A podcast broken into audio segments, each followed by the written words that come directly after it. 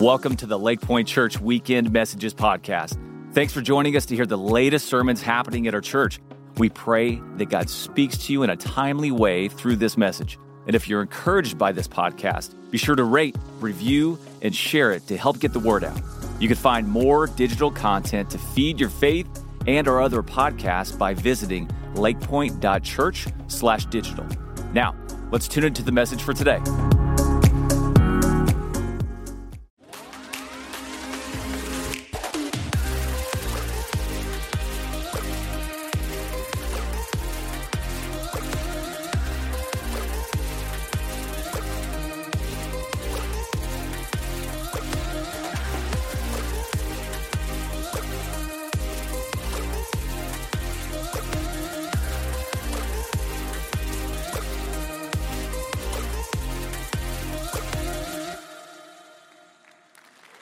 Up, everybody? Great to see you guys. Thanks for joining us this weekend, man. We'll welcome all of our campuses Firewheel, Forney, White Rock, uh, Town East, North Dallas, Rockwall. Uh, those of you that might be joining us online as well, man, so stoked that you're with us this weekend and so grateful for all of, all of you. And man, I'm super excited about Easter. And uh, be thinking about who you can invite because it might maybe just life changing for them. And I'm, I guarantee it'll be life changing for you as, as well.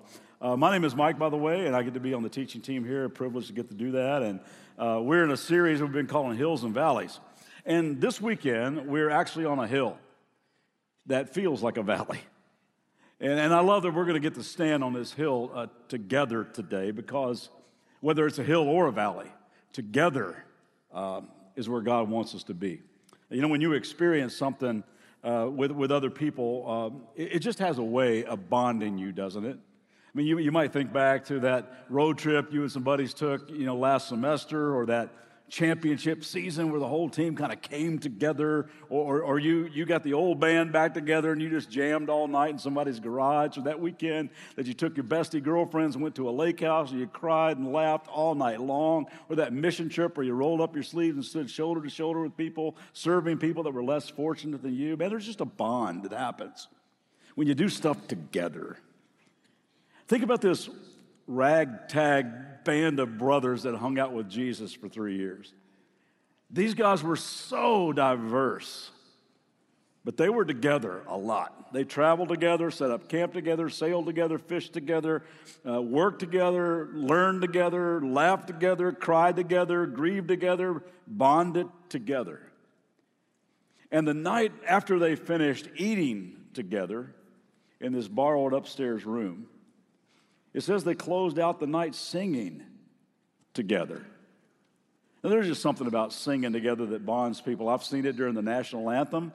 I've seen it at the seventh, seventh inning stretch at Wrigley Field. I've seen it at a concert. I've seen it at a karaoke bar. I've seen it at worship services like this at, at Lakepointe. There's just a bond that develops when you stand shoulder to shoulder and you pour out your hearts together in song. So, on this inspiring, somewhat surreal extremely confusing night for these guys, it says they sing a hymn.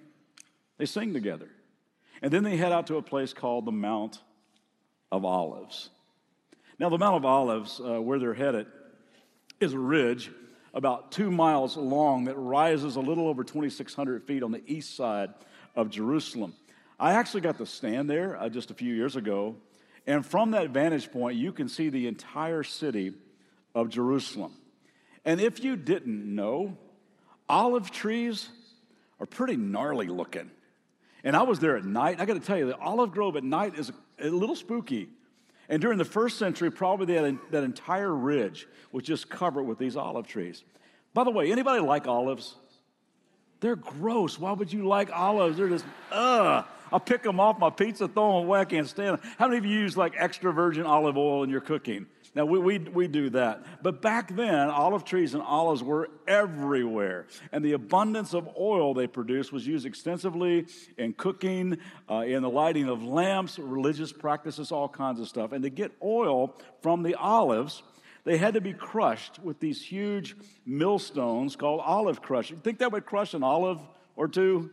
The oil that was squeezed out of those olives was then run into a pit and be collected in clay jars. And these olive crushers were often placed in a cave where more moderate temperature would improve the efficiency of the oil production. And this is where Jesus goes on this night to the olive press. Matthew 26, verse 36 Then Jesus went with them to the olive grove called Gethsemane. The word Gethsemane is derived from two Hebrew words, which means a place for pressing oil. So, the Gethsemane that we often think about is this lush, beautiful garden with like dew on the roses uh, was probably much more like an olive press in a cave in the middle of a gnarly looking olive grove. So, don't miss the imagery here. Jesus the night before his crucifixion, with the weight of the sins of the world pressing down, squeezing the life out of his soul. Here he is at a Gethsemane, a place where things get crushed. Well, when they all get there, he tells them, he says, Guys, sit here while I go over there to pray. And he tells the other eight guys, now minus Judas, you guys hang right here, you three, Peter, James, John, you guys come with me. They were kind of his inner circle, kind of his closest friends. So they go a little deeper into the grove, and it gets really, really vulnerable. Three, these three guys, he says, Guys, you need to know this. My soul is just crushed right now with grief to the point of death. So I'm just going to ask you, would you stay here and keep watch with me? Now, when you read through uh, the Gospels, Matthew, Mark, Luke, and John, the first four books of the New Testament, you'll notice that Jesus went off by himself a lot just to be alone with his Father. Solitude was a regular practice of Jesus. The greatest, biggest people person of all time still had to unplug from people from time to time just to get alone with his Father and, and get refocused. And even though this time on the Mount of Olives, he will once again pray alone, I just think it's kind of cool he still wants somebody close by. God in the flesh knew he needed friends. And isn't that true of all of us? I mean, God wired us all, all that way. Instinctively, we want somebody by our side in the hospital when we're facing major surgery, or at least know they're out in the lobby praying for us while we're in there. We want somebody sitting in that courtroom during the proceedings. We, we don't want to walk into our first recovery meeting all by ourselves. We might be nervous about a job interview, so we ask someone, Won't you come with me to sit in the car and I'll just know that you're out there praying for me? We want somebody at hospice as death gets closer. We all just want somebody to be there. And Jesus, He wanted that too. He's experiencing a depth of loneliness here at the Gethsemane that he had never experienced before. Did you catch how he tells his closest friends, My soul is crushed with grief? I was reading an interesting article about a joint study that was done between Duke University, UCLA, uh, I think University of Colorado, University of uh, Michigan, and the research reveals this connection between physical pain and emotional rejection. They are finding that the same regions of the brain are activated when people experience pain in their bodies, also become active when people feel intense rejection by someone they love. In other words, they're finding that rejection actually hurts. And you talk about experiencing intense rejection, talk about betrayal, talk about heartbreak. Now, his guys are pretty clueless to, as what is actually transpiring here, but he's not. And he tells them, Guys, I feel like I'm dying here. This hurts so bad. My soul is crushed. Luke writes about this in chapter 22, and he says this And being in anguish, Jesus prayed more earnestly, and his sweat was like drops of blood falling to the ground. Now, we can't be sure about this, but Luke, who was a physician, may have been referring to a rare medical condition known as hematidrosis, where under extreme pressure, tiny capillaries in the skin burst and the blood enters the sweat ducts, mingling with sweat. But whatever was happening, what was physically happening to Jesus in this moment, Emotionally, his soul was feeling crushed. I love what Philip Yancey writes in his excellent book called The Jesus I Never Knew. He said his words suggest something more ominous than loneliness. Is it possible that for the first time ever he did not want to be alone with the Father? Jesus no more relished the prospects of pain and death than you or I do. But there was more at work as well, a new experience for Jesus that can only be called God forsakenness. At its core, Gethsemane depicts, after all, the story of unanswered prayer. The cup of suffering was not removed. Jesus knew in those moments the crushing weight of the sin of all mankind would be placed upon him. He had never felt separation from the Father that sin brings, never.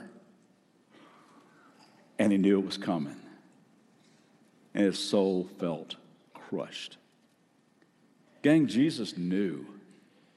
He knew the truth of the Old Testament prophecy in Isaiah that talked about, he said, he, he was despised and rejected a man of sorrows, acquainted with deepest grief. Jesus knew that reality. He knew the reality of 2 Corinthians chapter 5, where it says, God made him who had no sin to be sin for us, so that in him we might become the righteousness of God. The greatest person who ever walked the planet, the only one qualified to be called good, would go to the Mount of Olives, to Gethsemane, a place where things get crushed and this night, the truth of where his road would lead him crushed his soul.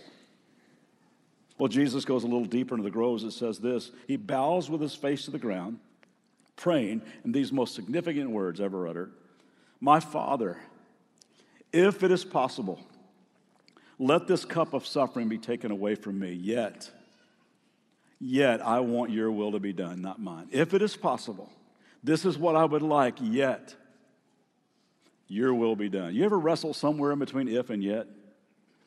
Man, I have. And this profound struggle between if and yet would continue all throughout the night as Jesus just pours out his breaking heart to his Father. Well, after a while, it says he gets up to check on his buddies. And I don't know, maybe he wants to talk about what he's been talking to God about, or maybe he's just looking for a little encouragement, or maybe he just needs an occasional, you okay in there? But it's not to be. You ever, you ever been in a class at school or a boring movie or a school play or maybe even a church service and you fight to stay awake?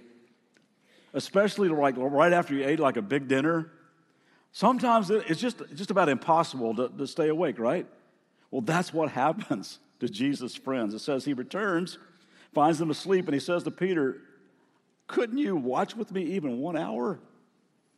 Keep watch and pray so that you won't give in to temptation, for the spirit is willing, but the flesh is weak.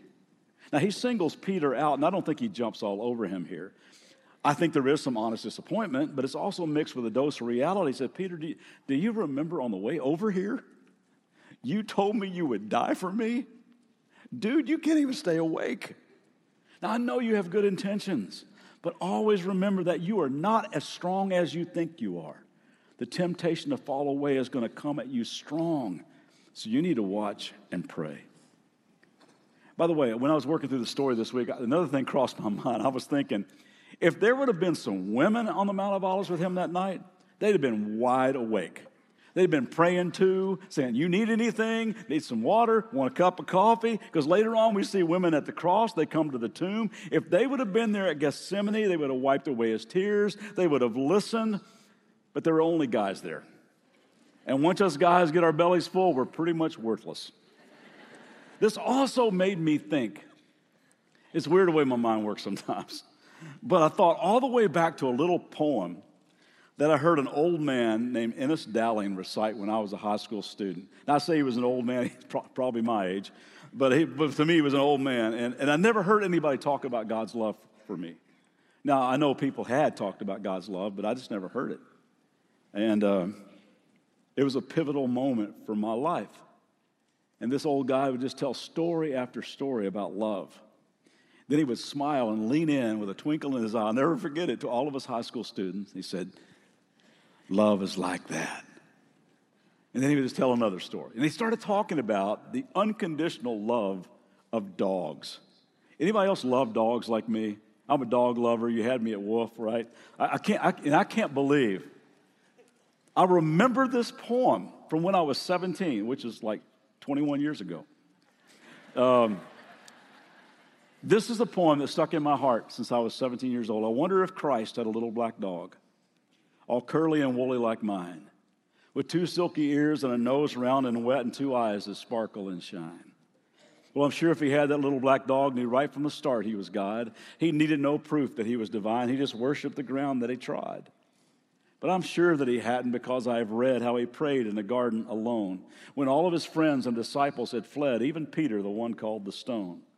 Well, I'm sure if he had that little black dog, would have never have left him to suffer alone, but crawling up under his arm, would have licked his dear fingers in agony clasp, and counting all favors but loss.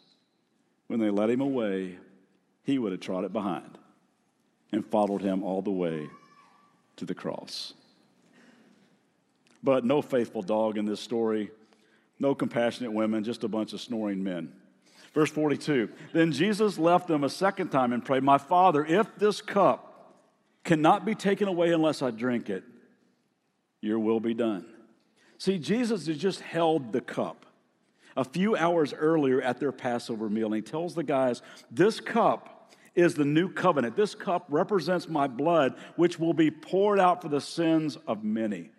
And now in the olive grove, he's pleading, Father, can you take this cup away from me? Do I have to drink this? Is there another way?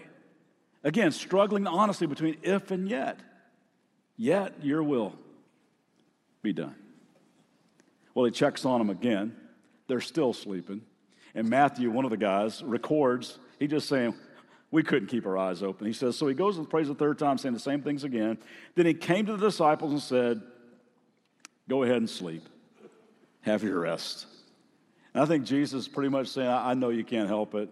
And be honest, you're going to need your rest because it's going to get crazy real soon. One of the things that gripped me about the view from the Mount of Olives, and again, I was there at nighttime,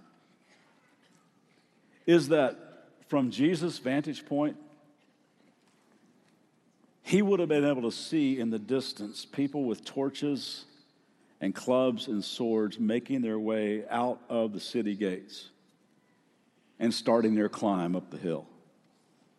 He knew what was happening. He could see it unfolding. Perhaps as he prayed, he watched the people ascend the hill. And then he wakes, wakes up his guys and he says, Look, the time has come the Son of Man, talking about himself, is betrayed into the hands of sinners. Up, let's get going. Look, look, my betrayer is here. And with that, Jesus courageously walked into the darkness toward the ones who wanted him dead. And this all went down at Gethsemane, a place where things get crushed.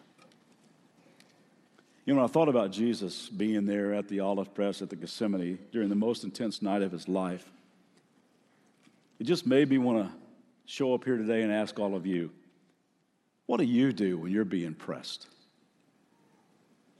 What, what do you do when it feels like your soul is just crushed? Because we all go through that. I thought about it a lot this week personally.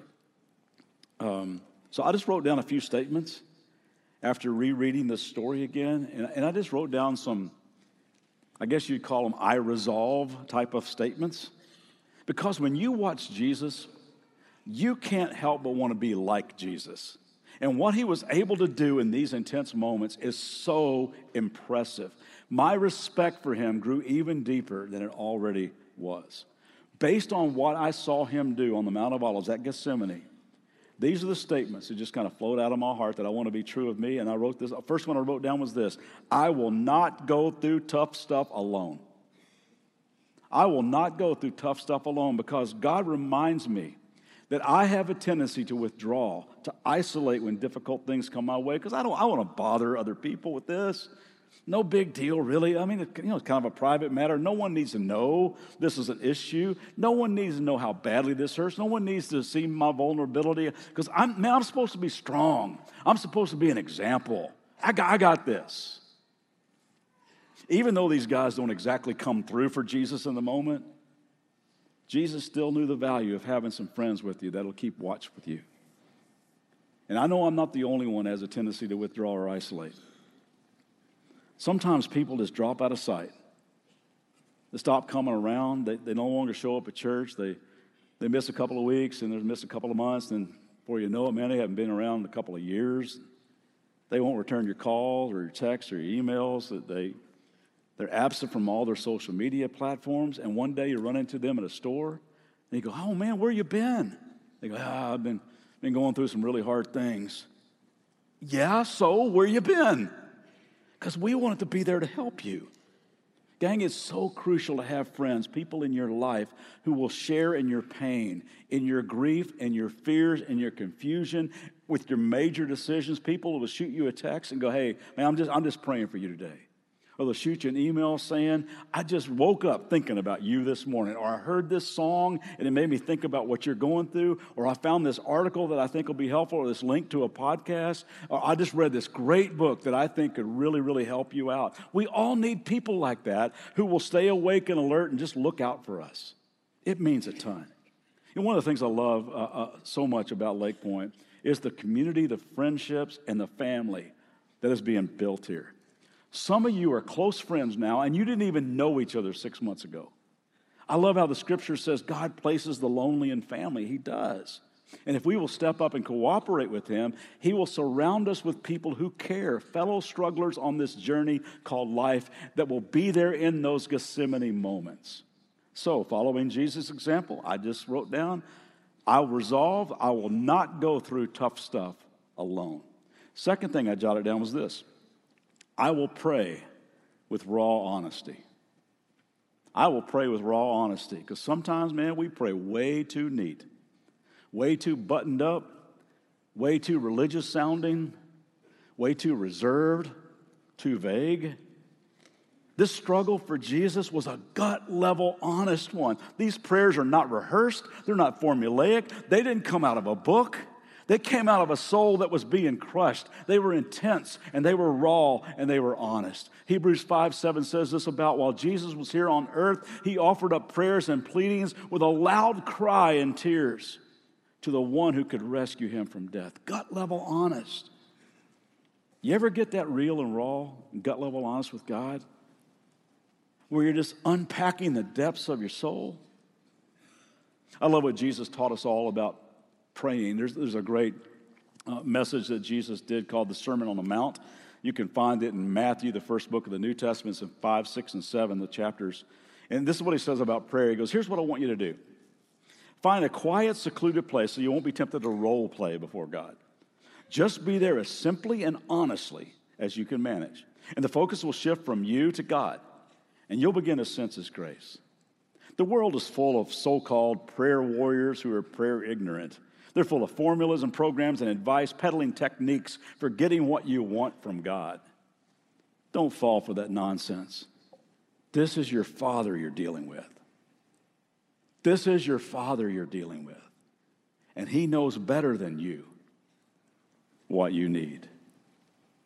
Which is why when I pray those raw, honest prayers, I resolve to trust my Father. The third thing I wrote down was this like Jesus, I will surrender to God's better plan and I will live with purpose.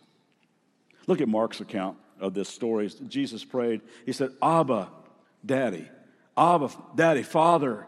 He cried out, Everything is possible for you. Please take this cup of suffering away from me. Yet, I want your will to be done, not mine. When we come to God with if and yet, we say, Father, Abba, Daddy, Everything is possible for you. I know you can heal this cancer. I know you can repair this marriage. I know you can prevent this bankruptcy. I know you can sell this house quickly. I know you can reverse the verdict. I know you can save my job. For everything is possible for you. But God, I just want you to know I trust you.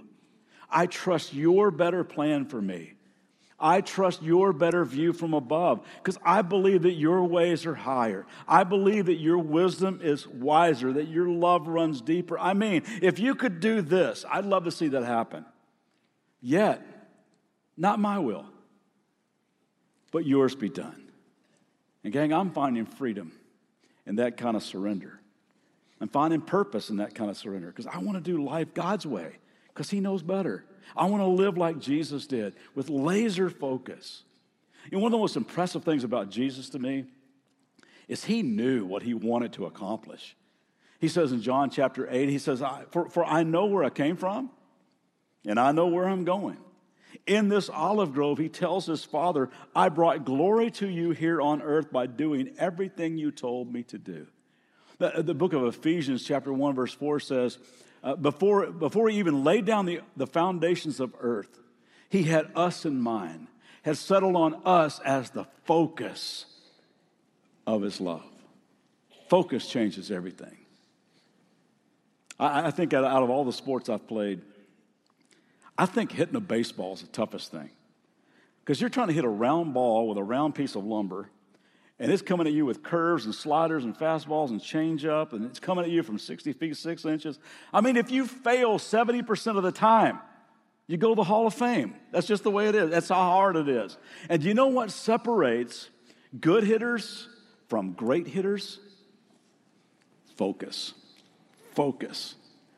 I heard this really old story about uh, this guy named Yogi Berra who was a Hall of Fame catcher for the New York Yankees. He was famous for nonstop trash talking when people would step up in the batter's box. And the story goes that one day, all time home run king Hank Aaron comes to the plate and Yogi starts in trash talking, trying to distract him. He says, You're holding the bat wrong.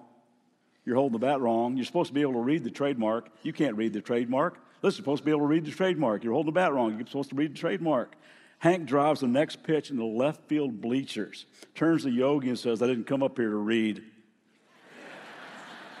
it's all about focus.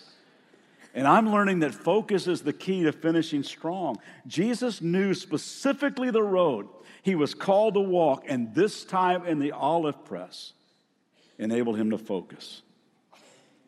When they come to arrest him, Peter, perhaps trying to make up for falling asleep, he grabs his sword and starts flailing it around and chops the ear off a guy. Well, Jesus heals the guy and he turns to Peter and says, Put your sword up.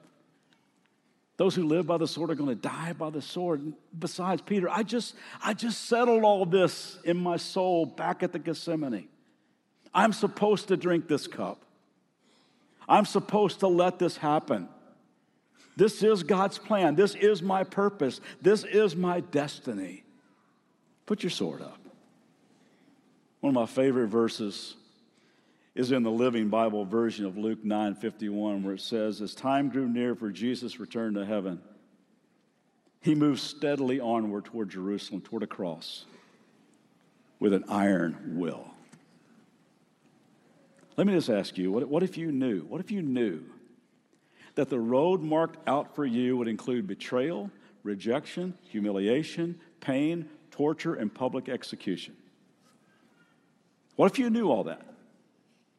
What if you knew that a cross was in your future at age 33 and that you would be nailed there for something you didn't even do? Would you still walk that road? Jesus did.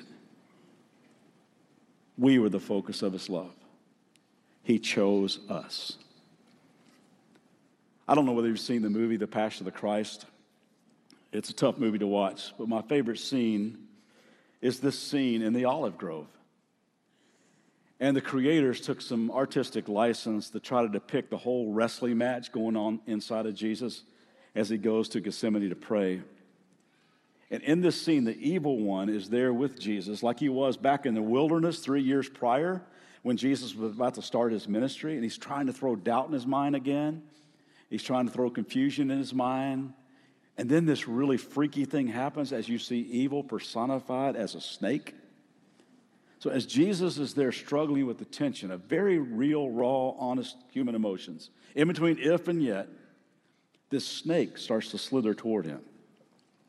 Now, this goes all the way back to the very first book of the Bible, the book of Genesis, where evil slithers into the original garden, the Garden of Eden, and tempts a couple named Adam and Eve to rebel against God. Well, they choose to do so, and life on this planet would never be the same. But immediately, God announces that things would someday be different, that He already had a plan to restore this broken relationship. And that plan is revealed all the way through the Old Testament of the Bible, through all kinds of symbols and imagery and rituals and people and prophecy, that a Savior, a deliverer, a rescuer is on the way. But the initial prophecy about God's plan for restoring our broken relationship and defeating evil is found in the very first book of the Bible, the book of Genesis, chapter 3, where God says to the serpent, And I will put enmity between you and the woman, between your offspring and hers. He will crush your head, and you will strike his heel. He's saying there is one who will be born of a woman someday, and you may strike his heel, but I'm telling you right now, he will crush your head.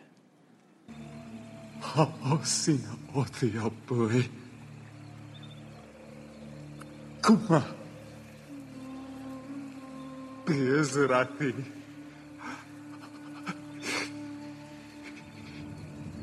Shabreni mereshet ashe. Tomanu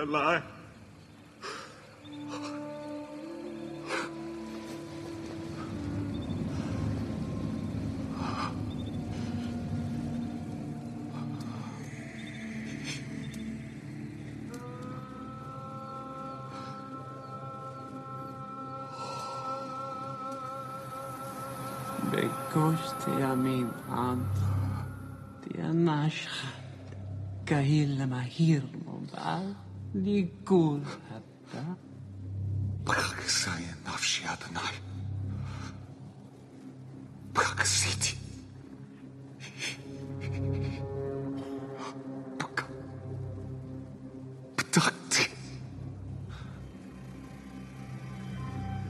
لايثاي Nanaštika Lagaima Yakir Sagi Yaka Pidion Nafsha Laitai Nanaške Da. Laitai Papa. Kulet Kehu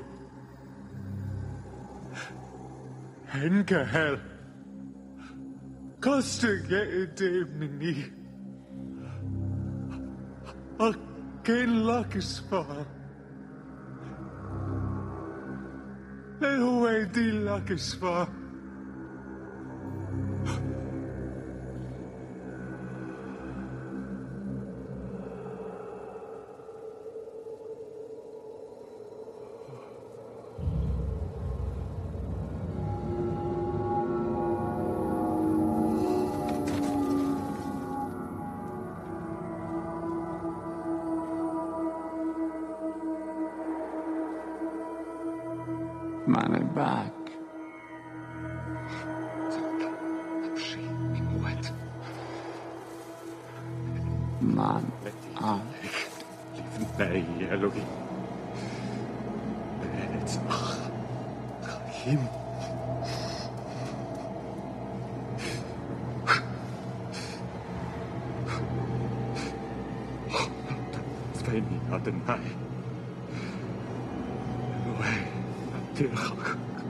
没你，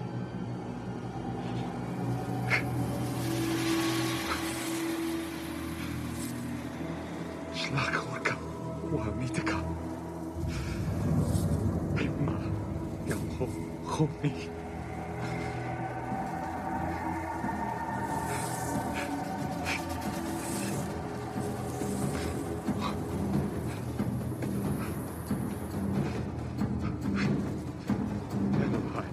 rock with many.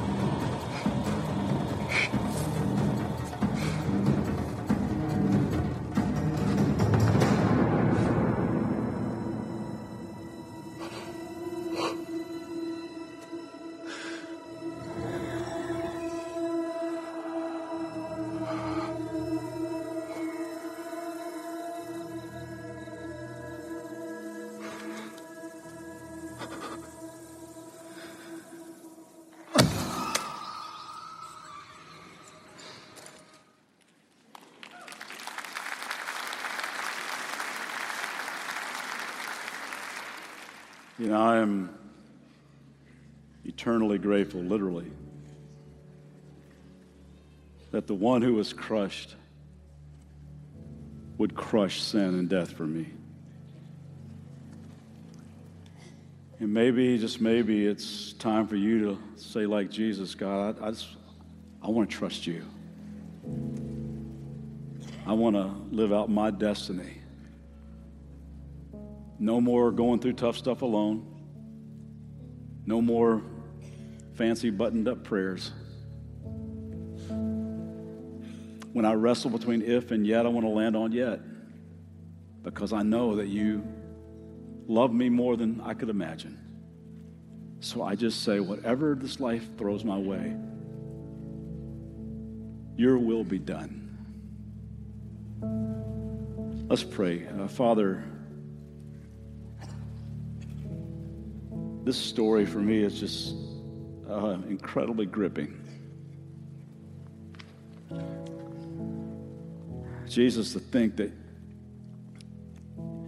you were just crushed, that your soul was being ripped apart, that real battle going on inside of you is. I just can't even imagine what that night was like for you.